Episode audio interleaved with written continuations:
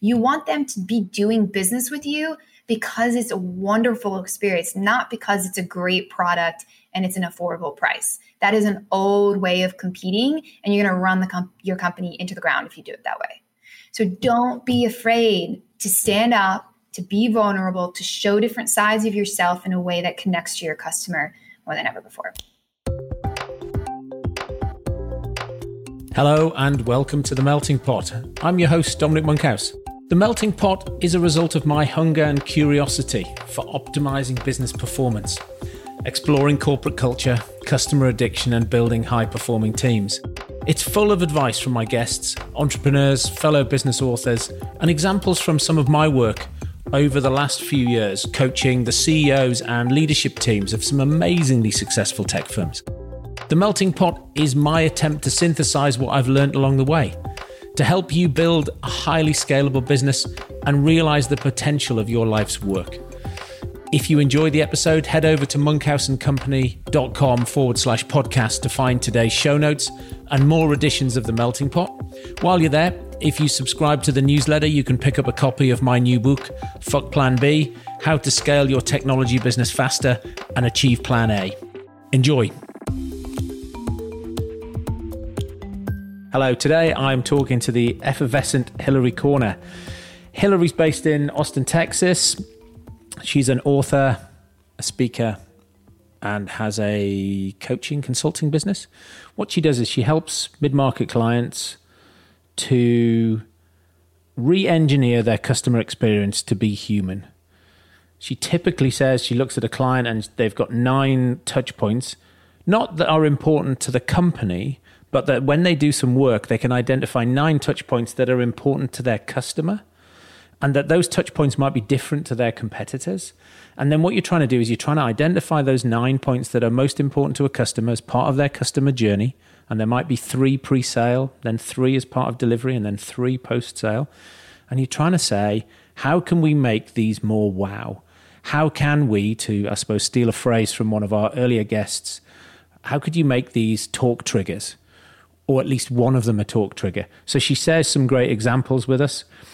We also talk a little bit about how she started on this journey. She was the, in fact, her first book's called One White Face. She was the first Caucasian and the first woman in Asia for Toyota working in the um, their dealer network across Asia. So we talk a little bit about that and is the beginning of her journey. And then we we go through some great examples that she's got, either that she's come across as herself as a consumer or from examples from her clients. Uh, fantastic conversation. It is a little bit of a longer episode. Uh, as I said, she's effervescent and she just got so much good stuff to share. It just seemed a shame to stop early. So hopefully you enjoy it as much as I did. I thought it was cracking. Thank you. I am the former senior executive officer for Toyota Motor Asia Pacific out of Singapore. And now I am a keynote speaker, best-selling author, and firm uh, CEO of the firm Corna Partners out of Austin, Texas. And what does your what does your firm do? Our mission is to humanize business. So, using my background in operations and process improvement, as well as CX and customer experience design, I work with companies primarily small to medium sized businesses, around 50 to 100 million, to help humanize their customer experience to drive better margins to the bottom line. Okay. Um, and taking you back to your um, your time in Singapore, what, what what happened? How did you? Where did you end up? Who were you working for? What's the what's the backstory to that and your book? Yeah, so um, I am a little girl from Columbus, Ohio, that grew up with a grandma who spent seven years in Japan. So, as a child, I was always curious about the culture and about the language. And it wasn't until I got to university that I was able to start studying it, fell in love with it, totally geeked out in all my classes. And um, after university, I went straight to Asia with the with the goal of working abroad, um, which is highly rare for an American, much less but I had already lived in Japan. I had already been on a 14 hour plane. It wasn't really that scary. And this was before 2008, the financial crisis. So, you know, it was a different world back then. Facebook was one year old, to give some context. Yeah. Um, smartphones weren't around. I had a black and white Nokia phone. Uh, sounds like you can probably go ahead and guess my age. um, and so I went abroad, and I, ha- I was determined to to start my career internationally, and I did. I secured a position with Toyota Motor Asia Pacific um, straight out of the straight out of the gate, and um, my responsibility was to streamline the principles around Kaizen and those philosophies across the dealership networks in the South Pacific. So, what does that actually mean? If you know anything about Kaizen and process improvement, you know, it's been huge buzzwords over the last decade with Lean and Six Sigma, but it's essentially what made Toyota really famous, which is how do we drive improvement across the whole customer experience to keep loyal customers for life?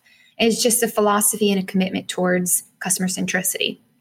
And, and so, and, and mm-hmm. driven by rather than driven from the top down, driven from yes. the dealers, the dealers bottom up. Yeah, so this is one of the biggest myths in process improvement and why McKinsey just came out with a statistic a couple years ago that said 80% of lean projects in the US fail. Mm-hmm. Because lean projects in the West have been articulated as a way to reduce costs or as a way to increase efficiency and productivity. But very often that's at the detriment of the very people who either execute on the process or the process serves the customer, the employees or the customer.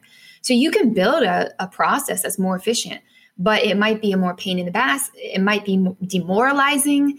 Um, I know a big firm here in Austin, Texas, that hired a Kaizen consultant. They came in and they increased their email efficiency, and they they drove the numbers. It was incredible results.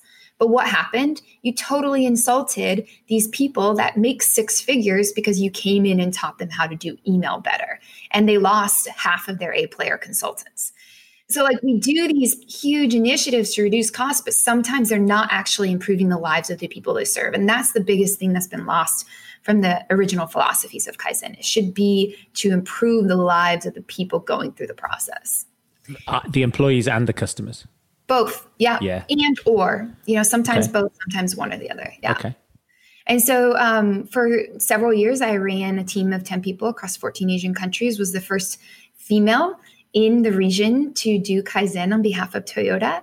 And I was the first Caucasian in an office of 250 people. So at any given point in time, there were eight to 12 languages being spoken in meeting, was highly diversified. And why me? Uh, that's the question I get a lot. Um, I was uniquely positioned. I, I knew the language, I knew the culture since the time I was born, and I loved the culture. I had a commitment to the culture. And then meanwhile, uh, Toyota had a bit of a predicament at the time. They were managing one of the most important markets in the world for the company, especially once the financial crisis hit. Asia became the number one most important market for Toyota, even on top of the US. And what they were doing at that time is they were bringing in expatriates from Japan to lead these Kaizen initiatives. And they were failing. They knew Kaizen, they knew it like the back of their hand, they knew the techniques. If you've heard of any of them, Kanban system, just in time. I mean, it's just the Toyota production system. Uh, but they were failing because they couldn't earn the trust of Gemba. Gemba is a Japanese word for front line. And so, um, you know, you had these Japanese, very intellectual, very experienced um, uh, professionals that were have been around since the beginning but they were doing business the Japanese way in a totally different culture. I mean, in the South Pacific, every country is vastly different. They speak different languages, they eat different foods, they show up differently at work. And so, even though they had the know how and the tools and the techniques and the technology, they were dropping the ball on actual execution because at the end of the day, it's the human element. It's how do you earn trust? How do you get people to buy into the concepts? How do you get them to learn? You know, it's a train the trainer model. So uh-huh. it's not you doing it for them. I can go into a company any day and tell them exactly what they need to be doing differently. But the moment I walk away, things are going to fall flat on their face, right? And that's where I was uniquely positioned because as an American, I was very likable. As a woman, I was very nurturing. So I garnered trust faster than the Japanese did. In just in general, um, having this unique merge between East and West philosophies and culture and intellect, uh, I was able to dance between the two very well. There, so, was there a problem being female in some of those other East Asian countries? Was there a problem? It came up every now and again. Um, fortunately, I know how to manage it very well. And I used it to my advantage when I needed to. And then I just called it out when I didn't. And then there were times and places where, you know, it wasn't my place to call it out. And I just had to let it go because I realized that I was the outsider and I wasn't going to change a whole country. Uh-huh. And so, um, since my time at Toyota, I've come back to the States. I have been writing, speaking, and um, consulting on the topic of improving customer experience designs. And uh, for the last 10 years, I wrote my first book about the time my time working for Toyota. That's actually being adapted into a screenplay. And I got sponsored by Toyota to do a year and a half long book tour. And now I'm working on my next book, which is The Human Elements, which is uh, the counterintuitive way to compete in a new era. Okay, that first book's called One White Face. My first book is called One White Face, which is a quote from my Japanese boss. He said, I hope you realize you're the one white face in the company. and when you were doing when were you doing those uh, projects in Asia, what what type of things were you doing? What what were the types of project work that you were doing and what was the impact on the customer experience for those dealerships? Great, great question. Um, one of the projects I worked on was introducing the first small car ever into India to compete directly with Tata Motors. What does that mean from an operations or customer experience design perspective? If you imagine uh, you're only selling three products in one country and they have a specific type of customer segment. And at that time for Toyota, it was very expensive cars like sedans, four by fours. And Toyota is a very expensive brand in India. Uh-huh. Um, so you're talking like high customer segment, people who pay in cash, people who don't even come to the dealership to pick up the car, they send their assistants. Those are the types of uh, Toyota customers back then. And they were introducing a small car that was a totally different type of customer segment, lower end. Uh, they needed insurance, they needed financial approval. They were coming in with their whole family of eight people because it was the biggest decision of the year to buy a car. It's a big deal it's a very expensive thing and you know people forget but india is still a third world country. And so what does that mean when it translates to operations and customer experience is that they have different needs. They have different stages of their journey from the very very beginning at the stage of prospecting to contract signing to, to product delivery to follow up the way you talk to them is different. Who you're talking to them that who you're talking to is different. The frequency that you're talking to them is different the entire experience is different. So we went in and had to essentially redesign the whole way that the salespeople, from the very beginning of the experience all the way to the delivery people to the service workshops, were dealing with these customers. And then it just so happens at the time that the company was also implementing a big ERP software with the dream of standardizing sales. It was like the brainchild of Toyota San himself. And so we were integrating the technology, which is part of the demand for humanization, which I'm excited to talk about further. Okay, go on then. Let's let's dive into that. What um, what does humanization of of process design, or could they hope humanization of process mean? Yeah, so we live in a weird world now where we literally have apps that help us control our apps. Like, what is going on? Oh, humans are, you could say, lost. Uh, we are at a very unique uh, milestone in our civilization where you're seeing an intersection between humans, work, and culture. So humanity, as we know it, is changing. We've become more worldly, more cultured than ever before. Americans in 1990, only 4% had passports. Now 42% have passports. What does that mean? Americans are getting, at least specifically, you know, my demographic, what I know to be true, we're getting married later. We have more disposable income. We're desiring experiences, not things. We're becoming more wiser. We're becoming more open minded. God bless America, finally. I can say that because I've lived abroad. I know the stereotype. You might fit in in your own country soon. so, this is what I call the human digit divide or the digit human divide. Either way, we have technology taking off at speeds that humans can't keep up with to the point where actually dehumanizing ourselves. If you've been in that situation where you're at the airport and they say the system won't let me do that. The other day, I live in a skyrise in Austin, uh, Texas in downtown. And the other day, the woman literally said to me, Well, you don't understand the algorithm. I'm like, I'm sorry. I'm talking to you. I'm not talking to a robot. We're triangulating ourselves between person, process owner, and technology as if it's a person. And it's a big problem. Anyone who's watched The Social Dilemma, you walk away with that movie. Uh, it's going viral right now in, in the US. You walk away with that movie with anxiety. How do you get control over this?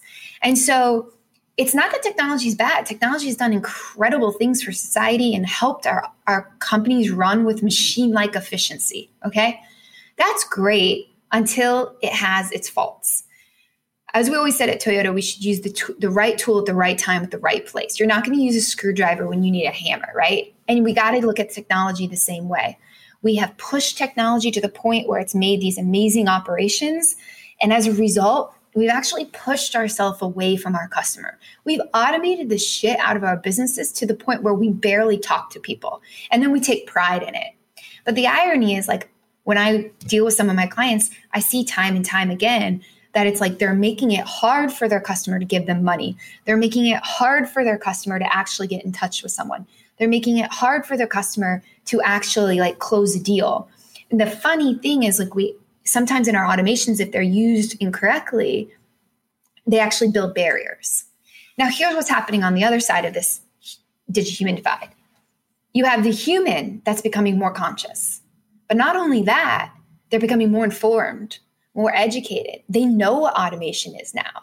Five years ago, 10 years ago, even, they, de- they definitely didn't know what automation was. The average consumer now knows what an automated email is, they know what the unsubscribe button is and they're not afraid to use that.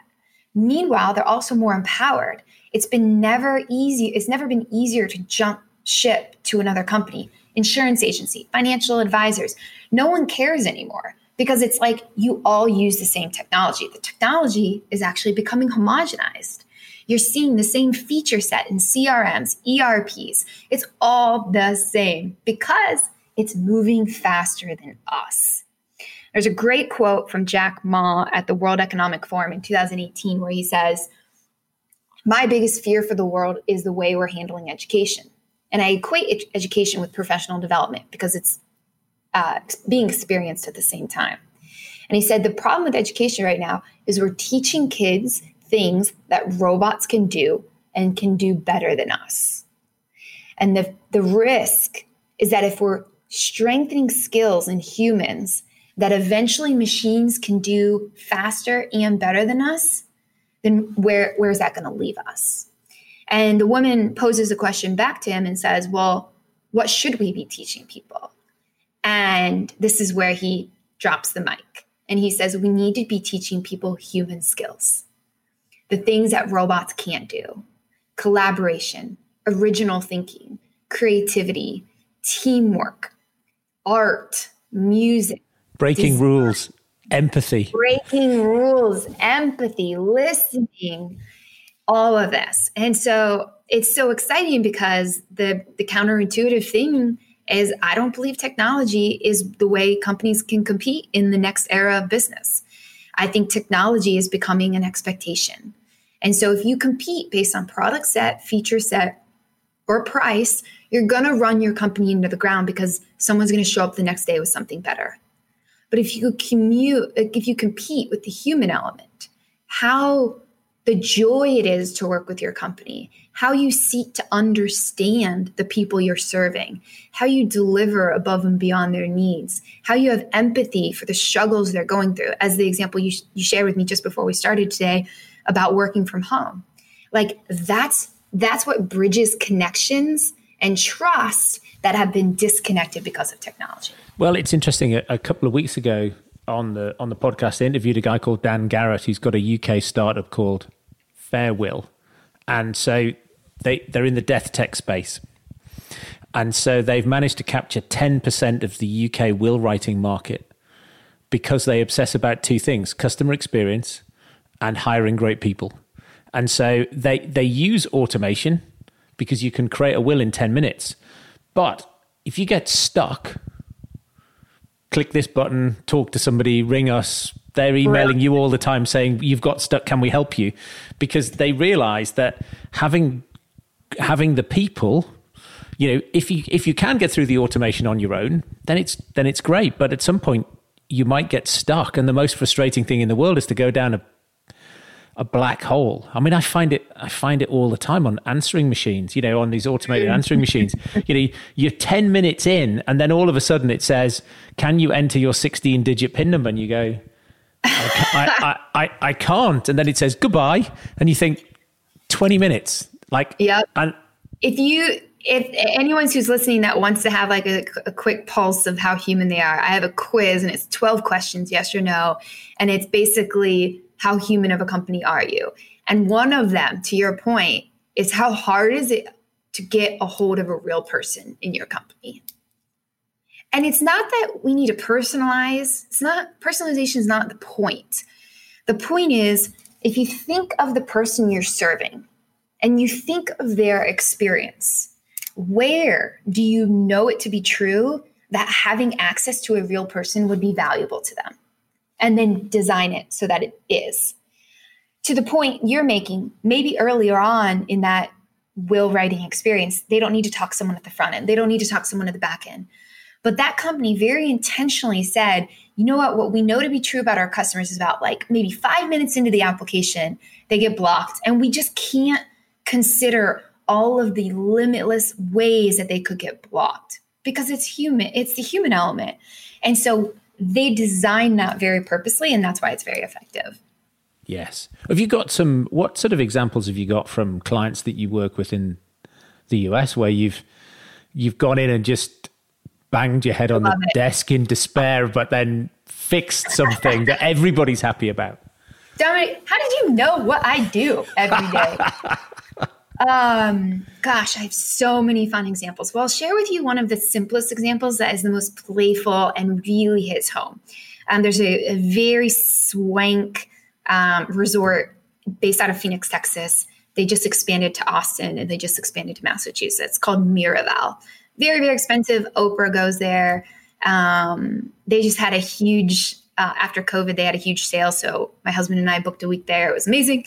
But what did they do? So Miraval, if you know anything about it, they actually are a digital free property, which why is it that we're seeing all these trends around essentialism, unwavering focus, anxiety, isolation? People that we're realizing and becoming more conscious around the impact tech has on us. And so now we're trying to get a hold of it, right? So you're going to see more of that. Uh, you're also going to see a lot more humor in the next year because people are sad, people are lonely, people don't want to watch documentaries that are deep and thought provoking. They want to they want to watch funny things. So the more you can integrate humor in the next year into your operations, especially the boring, antiquated industries, absolutely. Why I love this example is because it comes from the hospitality industry. And I think a lot of B2B professional services, super antiquated industries like financial services, construction, education, can learn so much from hospitality. When you check into Miraval, they give you a small linen bag for your phone. But the best part about it is they call it your cell phone sleeping bag. And as you check in, they say, okay, here's your cell phone sleeping bag. Now, listen, as you know, we're a digital free property. That's why you came here. So I need you to turn your phone off and put it in the sleeping bag. And you're like a kid. I mean, these, this is a very expensive resort to afford to go here. These are, you know, top dog folks, right? And suddenly you become like a little child and you're like, oh my gosh, do I? Okay, fine, here's my phone. And it's this delightful, playful thing. Okay, so here's the point. What could they have done the opposite? It would have been out of compliance okay, sir, as you know, this is a digital free property. So here's where I need you to put your phone away. And they made it, they would have made it very controlling and like makes it feel like I'm losing something rather than I'm getting something. Yep. Beautifully done. Flawless. I use it in all my keynotes now. I bring the sleeping bag. I've told so many freaking people about this because I, I remember it. It was such a moment of intentional design for pennies on the dollar in terms of cost. No automation can do what they did in that moment emotionally. Another example I just signed a publishing deal for my new book. I switched publishers, super controversial. Don't want to go into that. But uh, this new publisher, uh, I paid in full, and I got this email from the accountant. I had had no interaction with the accountant. And this email was only like three sentences long and it had a GIF in it. And it literally said something along the lines of listen, aren't you tired of receiving those invoice paid emails that are all full of corporate jargon? We are too. It's really important for you to know that there's real people behind the money that you're spending, and we believe in the message that you want to write in your book.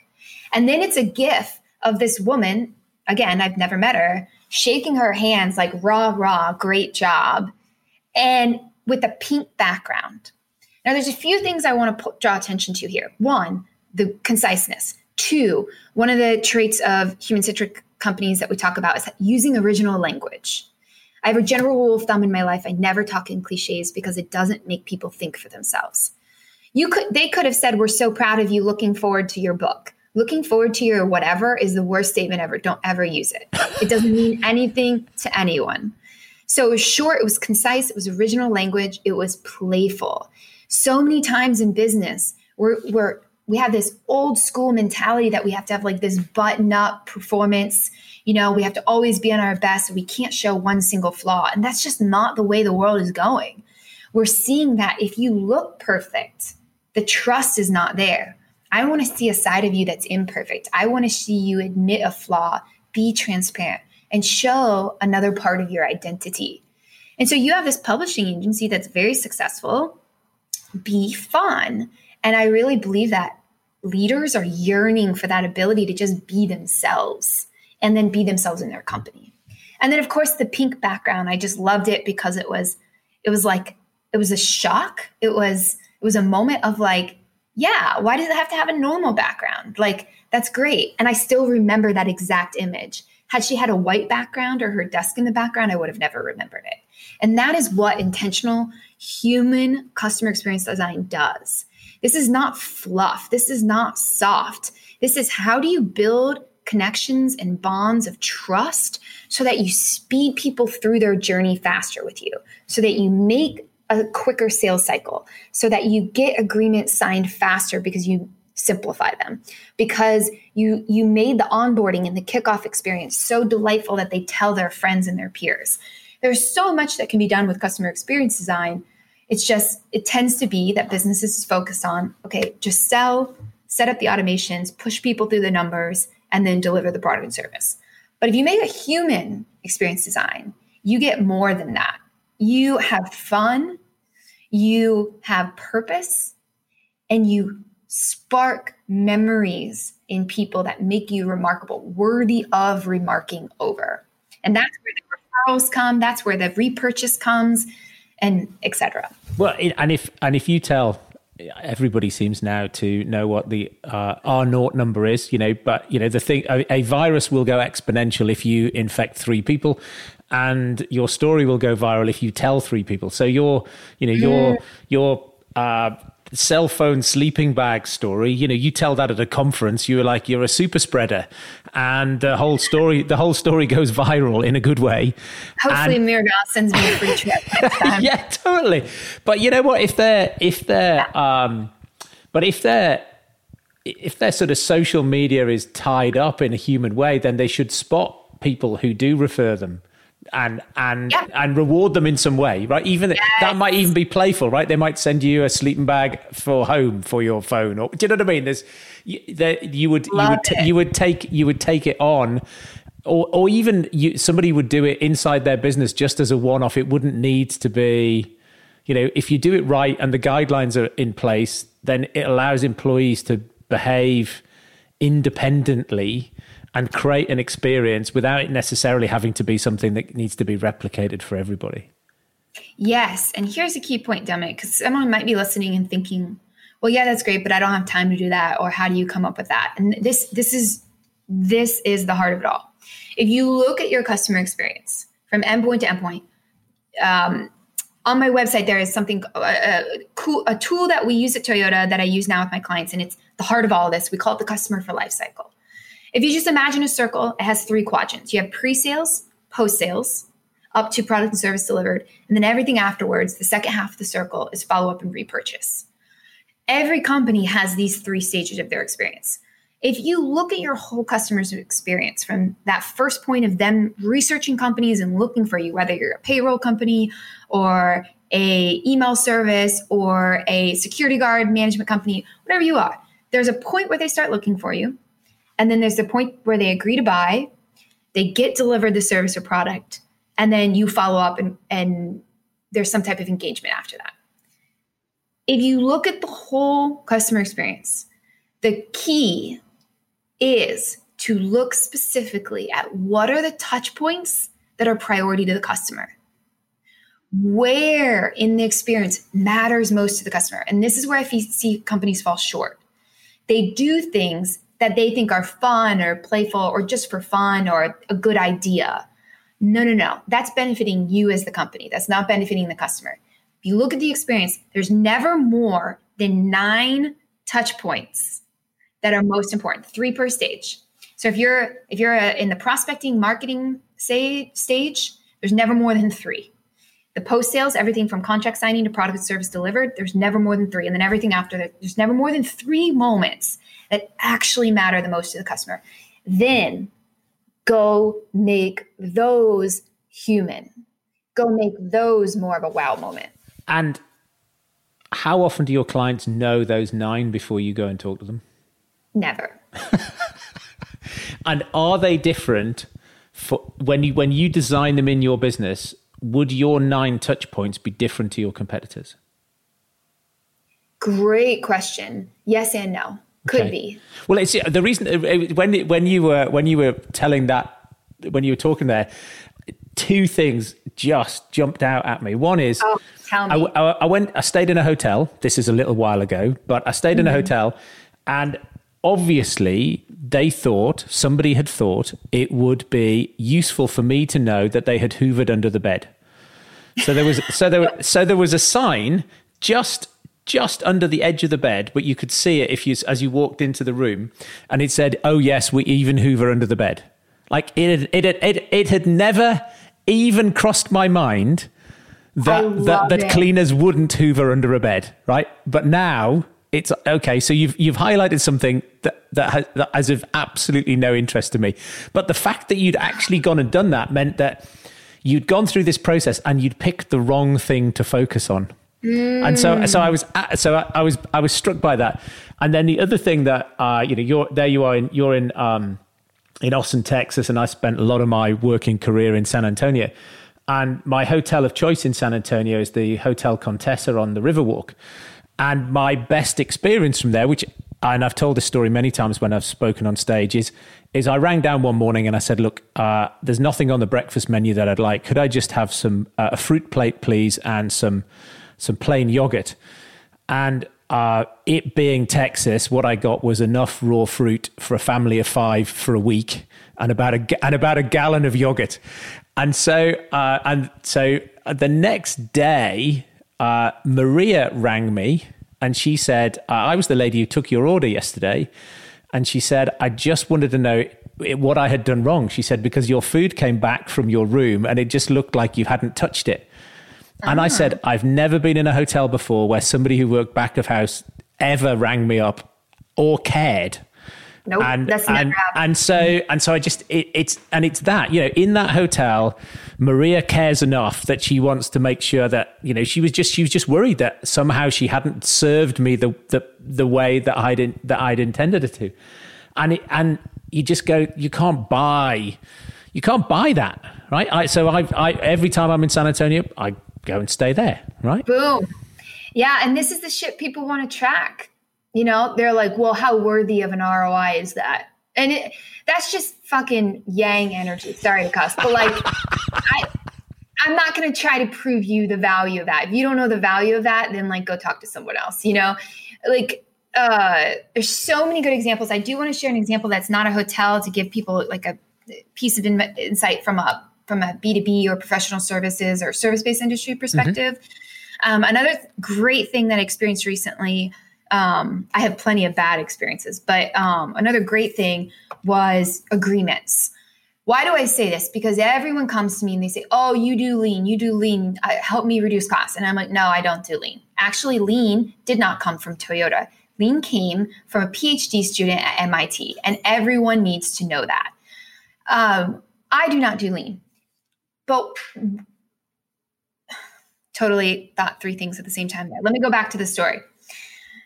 The story is I was working with the client. Oh, yeah, everyone wants to know how do you speed up your sales cycle or how do you reduce costs of delivery, right? Like increase efficiency and reduce cost of delivery of the service or product.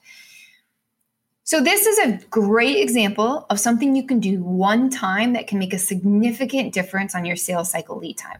And that is improving your freaking agreements. We make our agreements so intense, so hard to read. As I mentioned earlier, I just signed a new agreement with our Skyrise in downtown Austin, 50 pages long.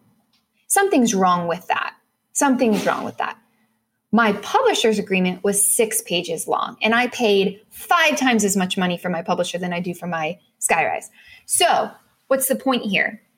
When we talk about the customer's experience, when they, if you think of your customer and you get them all riled up, you get them excited to do business with you, and then you give them a huge fucking agreement. What do you think that does? Do you think it speeds it up or do you think it slows it down?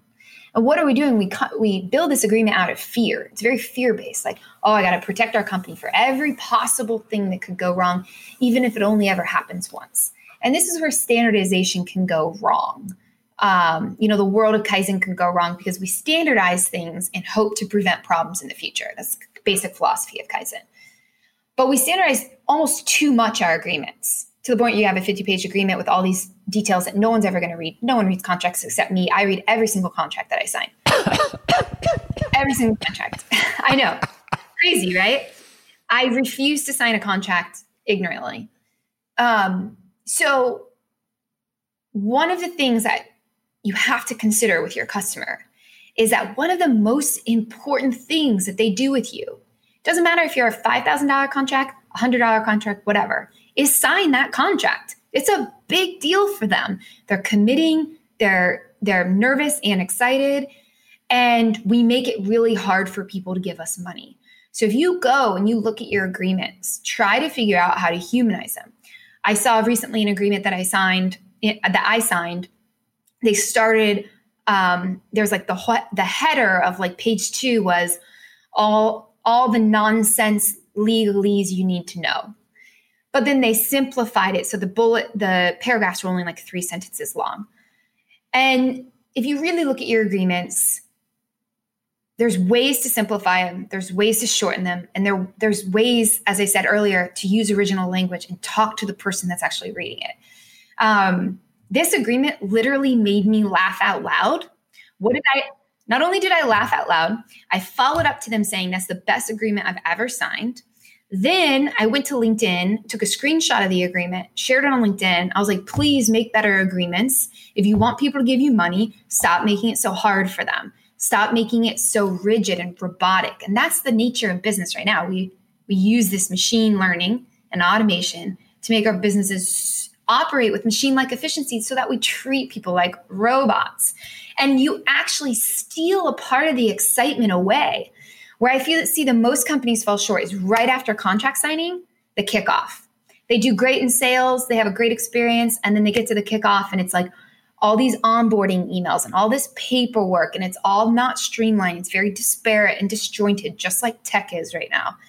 And then and then you're wondering why you get a bad NPS score 90, 90 days in, or you're wondering why the customer doesn't renew. You took what was supposed to be the most exciting moment for them and you made it miserable. That's the difference between a customer experience that's efficient for the company and a customer experience that's human. The uh the the best thing about we we bought a car last year and uh you know we had to frankly I would have sent somebody else to pick it up because I've got no emotional investment in in in a new car but not everybody's the same anyway. So they insisted that we went to go and pick it up, and we went to pick it up, and so they'd bought. It was actually my wife's car, so there were flowers for my wife, and they had a sheet over it, and they did this da da in the showroom, and they pull the sheet off. But the best thing is they gave us they the guy had worked out that we, we had two daughters, and so we got two teddy bears, one each for oh. them. So that absolutely made their day. So that was the best bit. Wow. Like the flowers take it or leave it. The the big reveal, take it or leave it. The fact yeah. that the sales guy gave us two teddy bears rather than just one, because normally Brilliant. the thing would be car plus one teddy bear. But you know, he he he had kids himself, and he knew that that would have been murder on the way home, deciding who got the bear. Do, one of the things we do in the design and um, during the process of working with my clients is specifically ask the question how in these priority touch points how can you make the customer feel more like a hero and that is exactly what you said that was perfect well i was just thinking there you talked about the the contract so there's the, the contract's obviously a touch point and you were talking about making it easier for people to speak to you. Are there in that first three in the sort of pre-sales yeah. phase? Are there what what other typical ones do you see? Ah, oh, so many good ones. Um, so the sales process is one that's always a mighty, mighty challenge. You know, how do you make that first contact? Um, I, I, I, as much as you can, please use videos. Like increase use of videos in your email contacts, whether it's Loom video or any other type of like short link that you can include. Um, and call it out. So one some of the best sales emails I receive because I get so freaking many, just like you, I'm sure. I love when they call it out when they and this is one of the one of the um, tactics that we use when we do these design workshops but um, how can you get so in the head of your customer that you know their emotion they're feeling and you say it you name it before they feel it? So for example if i had opened an email and an email says uh, you you just attended this conference and you're probably already receiving 80 sales emails right now. Here's why we're different I'd be like, all right, yeah, that's the truth. You know me, you see me, right? If because that's what happens after conferences. You go to a conference, you don't know how your email got passed around. Suddenly, you're getting all these emails that are all selling you something. So name it, call it out, call out the emotion. Don't be afraid of the emotion. Normally in sales process, what I see people do is they sell what? They don't ever connect to the human behind it that's buying it. They just say, you know, it's easy to use, it's fast, it's affordable, it's efficient. And it's like, I, that's not why I buy. Anyone who's good in sales knows that there's the limbic brain and there's the neocortex. And the neocortex understands the logic, the what you're selling. The limbic brain is what understands the emotion behind the sale. And that's what gets people to buy. Any good salesperson knows that. But we're so afraid of emotions we're so afraid to like call it out because we don't want to be obtrusive or it's just uncomfortable. It's kind of scary ourselves. So name the emotion. Don't be afraid of it. Um, I also see in the in the marketing process incredible, incredible work being done by companies who are humanizing their drip campaigns. Similarly, it's like emails or follow ups in a sales process, but differently, you're at a different stage of the customer experience in a prospecting stage, they may not know who you are. So, something to consider is at each stage of your customer experience, which generally we find it's between five to seven total. Mm-hmm. You have this this point in their experience where they're almost agnostic of industry. They're researching, right? They're looking around. They're searching. If you look at these questions, at uh, these stages of the experience, consider what are the top two questions that they need answered at that stage, and then say it people are really afraid to lean in and just listen to the customer. But the irony is that you in your ivory tower, you don't have the answer. You're not your customer. At Toyota, we'd always say if we found ourselves in a meeting room where we were, you know, mind melding over something and stuck, we would go straight to the bottom line. I'm sorry, to the front line. We go straight to the Gemba, to the customers, and find out from our employees what they were saying because the frontline staff knew the employee, I'm sorry, the customers best. And so for the sales process, if you're looking at marketing, call out what they're thinking and say what they're wondering. If you're if your customers, every every I'm sorry, every customer at the stage of prospecting is wondering, why should I do business with you? What is it that you actually do? Um, how much do you cost? Like, don't be afraid to say those things. What I generally find is they just take content and they flood the marketplace with content in the sake of like producing content and generating SEO, right? But if you actually, instead of doing 100 blogs, did five blogs that actually spoke to the customer and what they wanted to hear, I bet you, I know because we've seen in results that you get better results. So it's it's ironic the difference between doing good what's doing what's good for the company and doing what's good for the customer. And that's the design part. I, well, it's interesting because I, I would say when you said when I asked you how many of your clients when they start working with you know what those those high priority customer touches are, and you said zero. Equally, when I'm working with clients and we're looking at what job has your customer hired you to do for them, I would mm-hmm. say the mm-hmm. awareness of that is zero or close to zero as well. And so they can't actually go on to answer those questions because they don't know enough about their customers because they don't really know why why they got they think they got why they got chosen but often in a B in tech it, there's there's features and benefits and you know they they but they don't have an understanding of the emotional the emotional decision and therefore couldn't go and design a process that looks for those emotional touch points yeah, and generally those that are in this situation are selling to anyone. They're like the guy in the street in New York City with his coat out saying, "Which watch do you want?" Yeah. You know, they will take any sale rather than the right sale. And that's when you get refunds. That's when you get a huge AR. That's when you get bad reviews, bad not you don't get testimonials. That's when you get cancellations. Like it's so important the irony is when I think of customer experience, because I come from an operations background, I think of a manufacturing plant. And you want to start the process with a high quality because as the process continues and that person goes through your experience, the more problems you have, the more convoluted it becomes. So you actually, one of the things I do with my clients is I always start at the front end of the experience because just like a funnel, if you get it wrong at the start, you're going to have bad defects coming through it. And that's where in the Toyota production system, the stop the line mentality came out. It was absolutely revolutionary to give the power to the employee to stop the whole production of the manufacturing plant because of one problem. It didn't make any sense because in the immediate, in the short term, you're stopping all the efficiency of the plant. But if you look at the problems that arise, if you let that defect continue, you make more defects, you make harder defects, you make more convoluted defects that have more problems, more difficult to solve. And that is a bigger problem than stopping the line, you know, temporarily to fix it. And that's the same thing with customer experience. It's a person going through experience, not a widget. But if you don't get it right early on and you let them get down further and further, that's when you have unaligned expect. I mean, I could tell you right away, we do something called categorization of issues with our customers. And that's standardizing the way you measure issues that come through your your support line or your your um, uh, customer experience once they become a customer. And it's almost always the same. It's misalignment of expectations cost quality of product or service. It's mostly it's very similar and that's how you fix and minimize those issues is you actually start on the front end of the experience to solve problems better Okay, um, Hilary. This has been fun. I've just, I've got, I've got, I've got two questions for you that I always ask uh, everyone okay. we get on the show. Um, what is it that you know now that you wish you'd known earlier?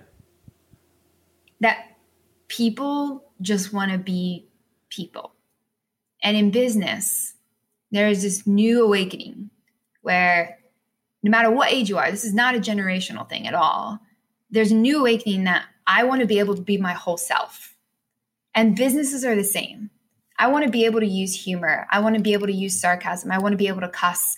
I want to, I mean, I got a question last week from a client who runs a commercial agency out of San Diego that's like, should we not have our employees be business casual anymore? Should we let them be casual? And I'm always like, what what do you think? It's okay. You have permission to be yourself. We live in a world where people want you to be yourself. They are yearning for you to not be cold, heartless, and sterile. My favorite acronym ever CHS. Write that shit down. Stop being cold, heartless, and sterile. People don't want it, and you're pushing your customers away. If you treat your customers like a transaction, they will treat you like one. And you don't want that. It's not good for the bottom line. You want trust, you want rapport, you want connection. You want them to be doing business with you because it's a wonderful experience, not because it's a great product and it's an affordable price. That is an old way of competing, and you're going to run the your company into the ground if you do it that way. So don't be afraid to stand up, to be vulnerable, to show different sides of yourself in a way that connects to your customer more than ever before Fab. Um, and as well as possibly picking up a copy of uh, One White Face, what other business books have you read along the way that's had an impact on you that you think other people should read? Great. So, um, the first book that I would recommend that's not a business book, but I think would be transformational for more business leaders to lead uh, read is Man's Search for Meaning by Fr- Viktor Frankl. The beauty of that book, it's a 90 page book, super simple, very heavy. Don't read it on a weekday. Um, but the beauty of that book is he was a psychologist in the Holocaust. And what he observed about humans during that time, which I'm not a history buff, so you would never guess that I would read something like this, but it's more an observation of humanity. And what he observed is that the people who lived and survived were the ones who always kept a bigger purpose in mind, always kept a bigger dream or a future state in mind. And so I, I think there's a level of wisdom to that for business leaders of like, how can we, it's not how can we survive now, but how can we connect to our bigger call that people are yearning for? How can I wake up with more ease and joy every day instead of just putting out fires? And there is a way to do that. There is an answer. It's a different choice. It's not subscribing to busyness and productivity and efficiency, these short term gains. It's a choice to do business in a different way. And that book was incredibly transformational. It helped me see that. In terms of something that I use personally to skim books that I find to be incredibly helpful, there's an app called 12 Minutes. Funny enough, it makes me efficient, but whatever. There's some irony to that. I understand. Um, and the app gives 12 minute summaries of books. And so the reason I like that is that generally speaking, I find that if I read a whole book, sometimes it just doesn't, I look back and I'm like, oh, I could have just read those few chapters. I didn't need all the other stuff. It was generally fluff or whatever. And so I think we're also going to see a big demand in, funny enough, the quality of books going up because the supply is so high that the quality has dropped and the actual um, you know acquisition of pe- of readers is so nominal compared to 10 20 years ago because the supply is so large so i think you're going to see a big demand for more high quality books not necessarily bigger that doesn't mean longer books but books that actually get to the point or are more effective um, because people are just overwhelmed with books to read so I find that that 12 minute app is pretty amazing. Okay, fab. Brilliant. Cool. Thank you very much indeed, Hilary. It's been an absolute so pleasure to chat to you today. What was the one thing that resonated the most with you? Um, I think the nine touch points that mm. clients don't know what's important, the nine touch points that are important to their customer pre sale, during the sales process, and then after sale.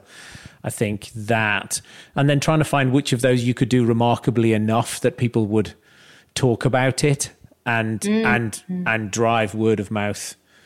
Designing that process, I think. Yeah. Um, I think we've had. I've worked with clients where you know we've either done it ourselves or I've worked with clients where there's been some serendipity, but there hasn't been there hasn't been a process. So I love that you call that out because companies see other companies and they think, oh, well, that was a great idea. I should copy it.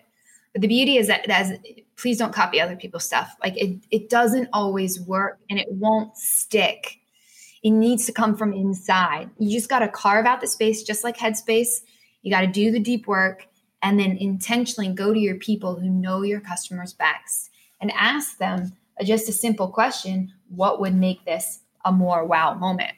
Some of the traits when we talk about, if this is helpful, Dominic, as we wrap up, some of the traits we talk about being human are talking and acting like real people, getting rid of the corporate jargon wherever you can, being open, real, and even flawed. So admitting you made a mistake because it connects people, being transparent with those things.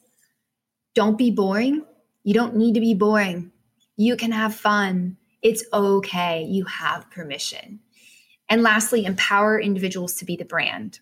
How can you figure out ways for your employees and customers to live out the brand, to live out your company? And that does not mean giving them a water bottle with your logo on it. or, or, or a t shirt that's only good enough to clean the car with. No. A great example of this, there's a small chain in Austin, Texas. You might know it, Whataburger. Yep. Burger chain. They don't compete with McDonald's. They do their own thing. They're known for their mustard, for heaven's sakes. They started a product line, a merchandise line that had doormats for people's front doors that say, you better have Whataburger. Fucking brilliant. Brilliant. Now, I don't think this is making them loads of money. I can't imagine that they're selling millions of doormats a year. But what does it do? It makes loyal customers. Every person that walks through their door, that visits them, sees the doormat. Every time they walk out of their door, they're reminded of your brand. Imagine the power of that. Well, it, it what it does is it signals to your neighbors and friends that you're in the tribe. Yeah. It's that sense of belonging. That's what people want. It's a sense of belonging. And that's what people are yearning for. It was before COVID, and it's been expedited by COVID. Hilary, that's magic. Thank you very so much. much oh, magic! I'm gonna I'm gonna write that down and give use you as a testimonial.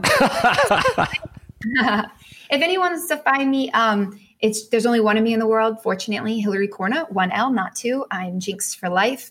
Um, I am the most personal on Instagram. I write the most on LinkedIn. Talk the most about business on LinkedIn. Feel free to connect there.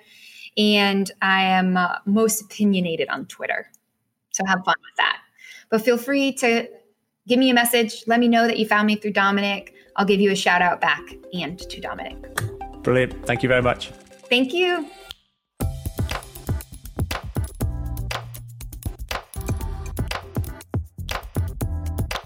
Thank you for listening. I hope you enjoyed that as much as I did. If you'd be kind enough to leave a review, it will really help other like minded entrepreneurs find this podcast and grow our community. For all information relating to this episode, you can go to monkhouseandcompany.com forward slash podcast, where you'll find some cracking show notes, additional reading, and links relating to our guest. There, you can also find my blog and past episodes of my subjectively not crap newsletter where I'll update you on the best articles I read that week, some recommended books, and other podcasts. Thanks, and I will see you next week.